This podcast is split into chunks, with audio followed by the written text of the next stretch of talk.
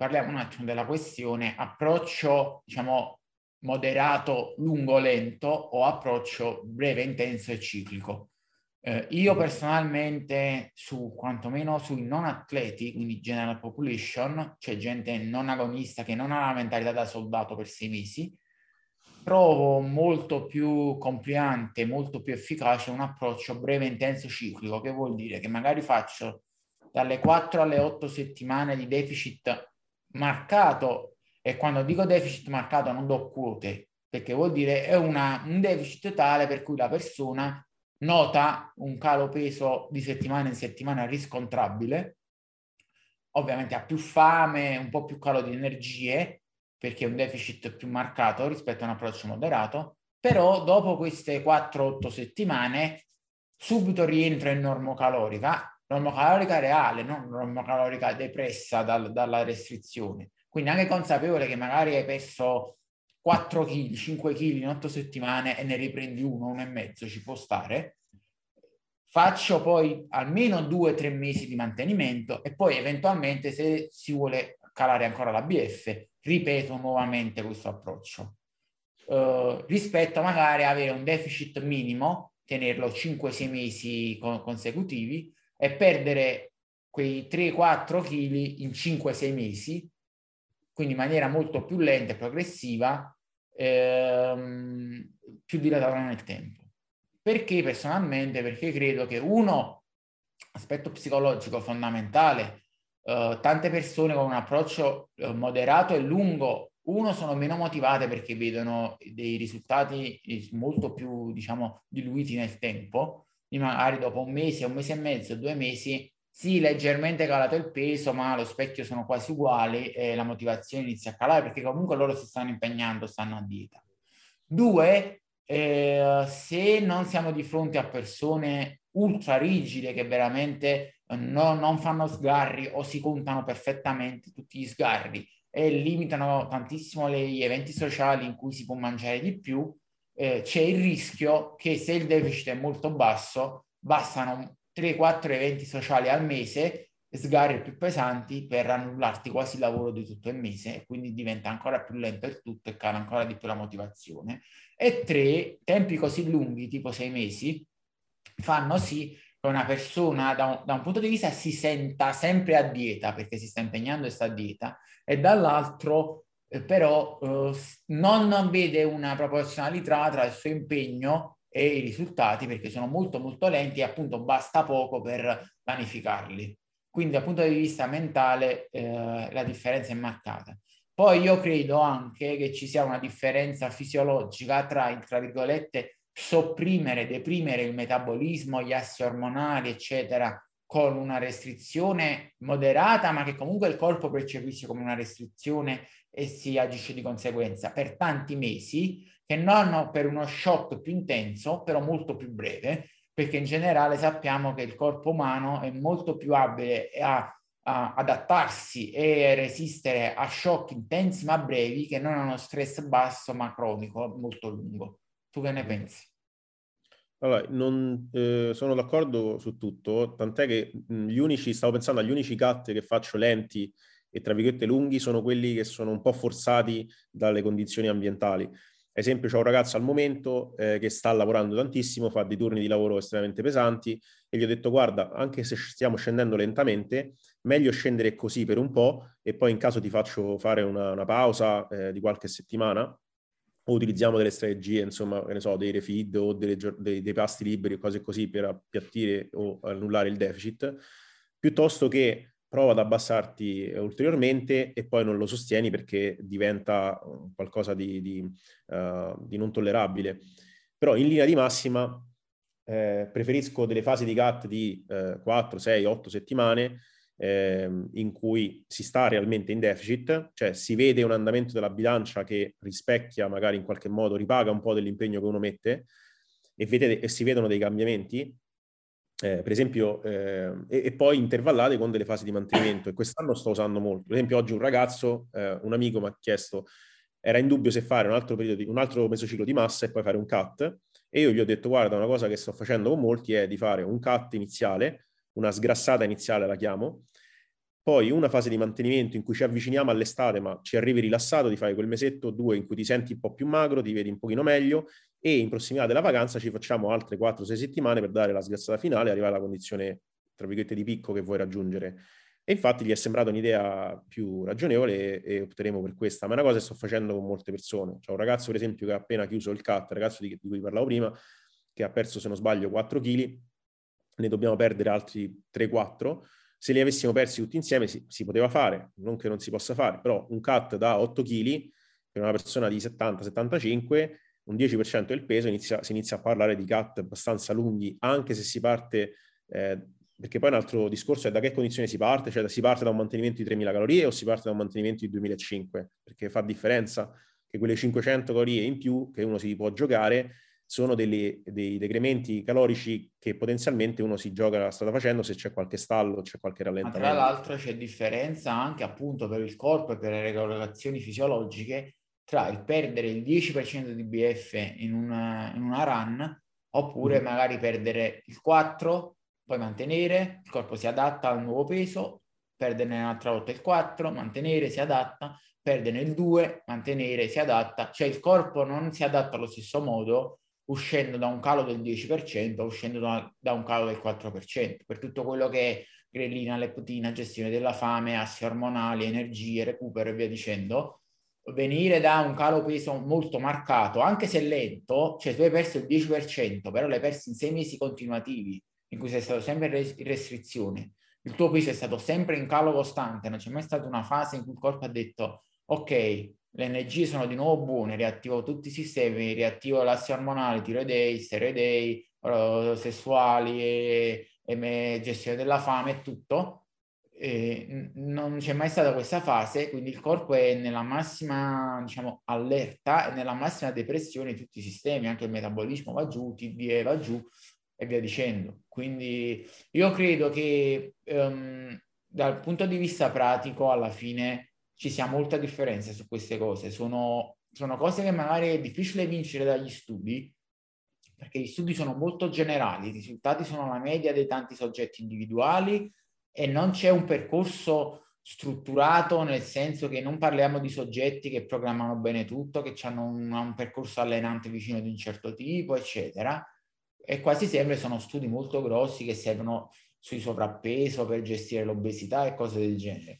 Eh, nel nostro settore, secondo me, le cose cambiano un po', quindi gli studi sì, ma vanno presi con le pinze. Io ad oggi, aneddoticamente e a livello di studi, facendo un mix delle due cose, sono più che convinto che un approccio ciclico breve, molto intenso, sia decisamente superiore per chi si allena con i pesi e cerca una certa condizione estetica rispetto a un approccio moderato, lungo. Uh, unica variante è se, se, si parla di preparazione per gare di bodybuilding, quindi necessità di raggiungere BF del 4-5% veramente al limite massimo di sopravvivenza, cambia un po' il discorso perché lì praticamente eh, un approccio lungo è quasi l'unico che si può avere perché nel senso se tu già sei al 10% e devi arrivare al 4%,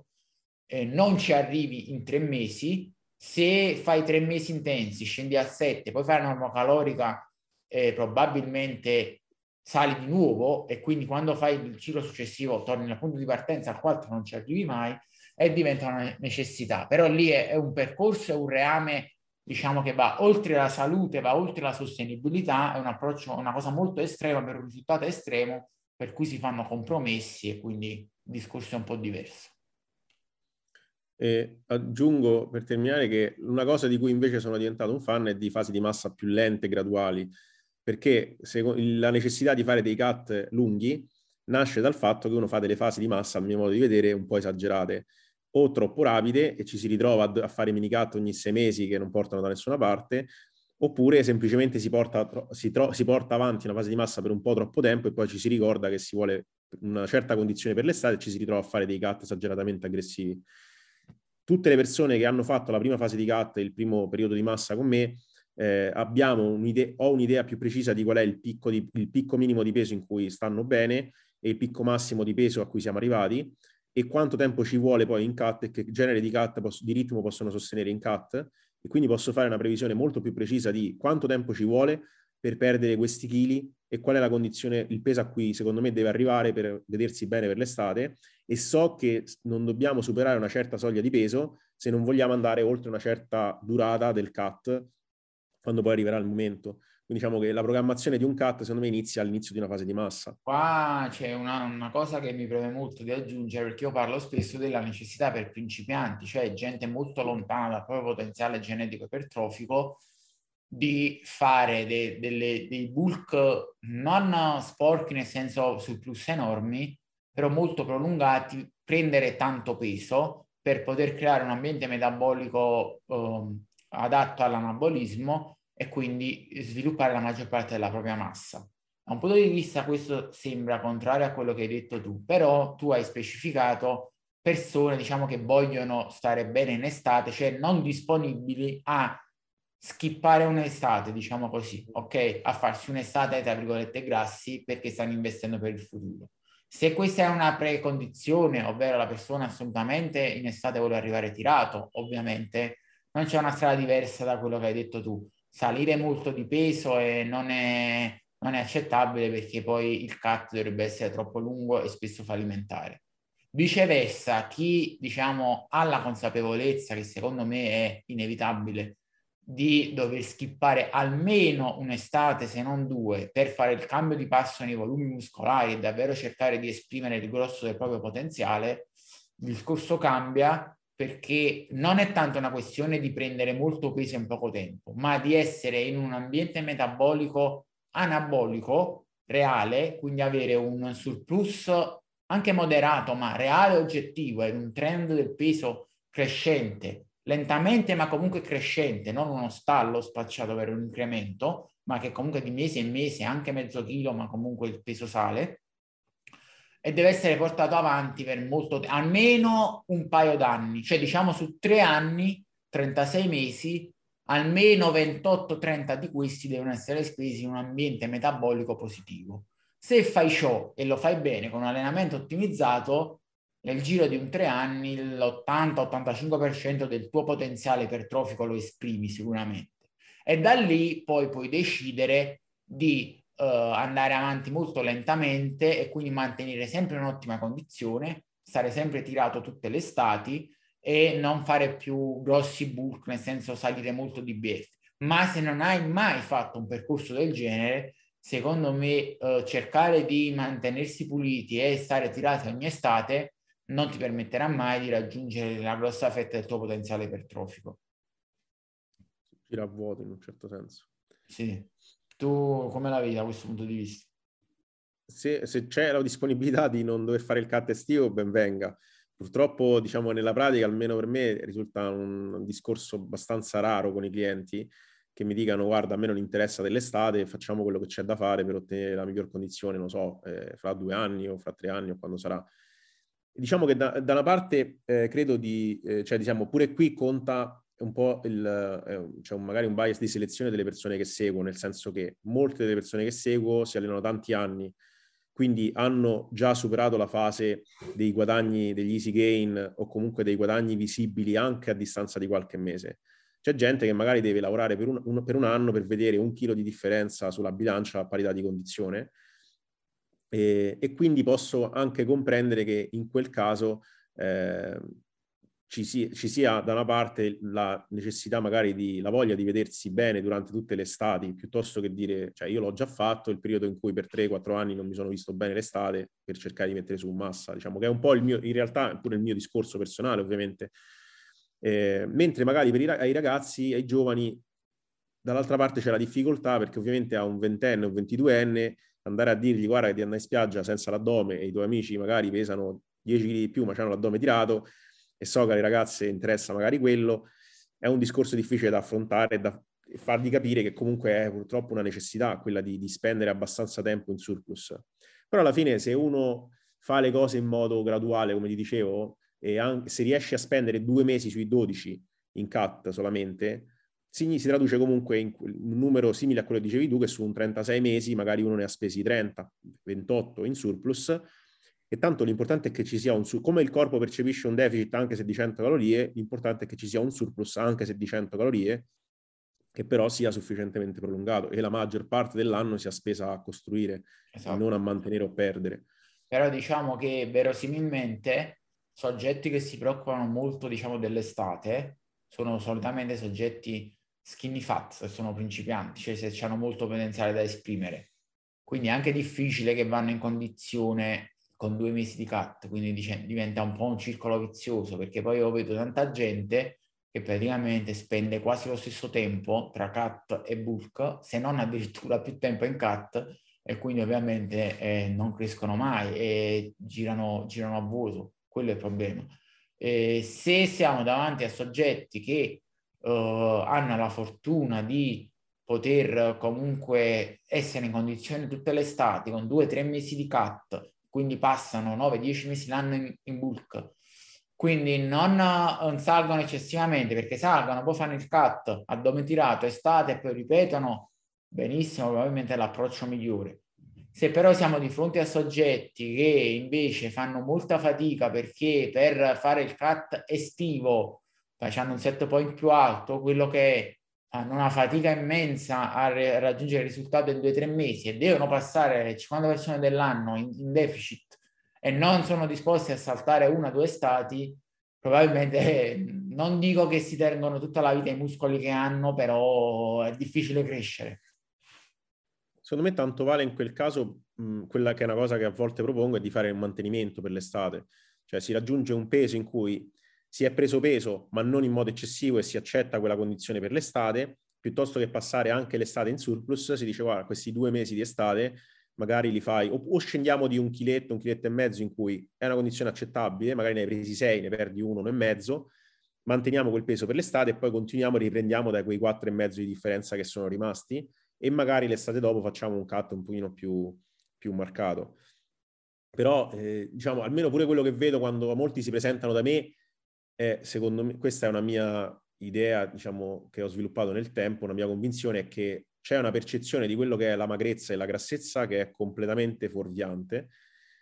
Eh, cioè, quello che si, che si, crede sia una magrezza normale non è una magrezza normale. Certo, la, il cut ovviamente il fisico per la spiaggia, il fisico per la spiaggia è ben addominale, il 9%, capito? Se sei 12-13% di spiaggia sei obeso, quello è il, è il discorso che fanno molti. E ovviamente questo discorso cozza col fatto che già il 10% per un, tutta una certa di coorte di popolazione, cioè gente magari ex sovrappesa con 7 point più alto o che accumula semplicemente male, quindi magari al 10% neanche ce l'ha l'addome perché c'ha tutto ancora localizzato.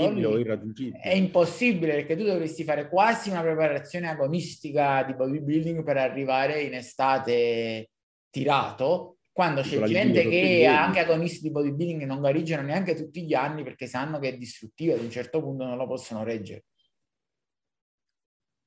Cioè, se, secondo me la, quello che è considerato lo standard, la normalità, eh,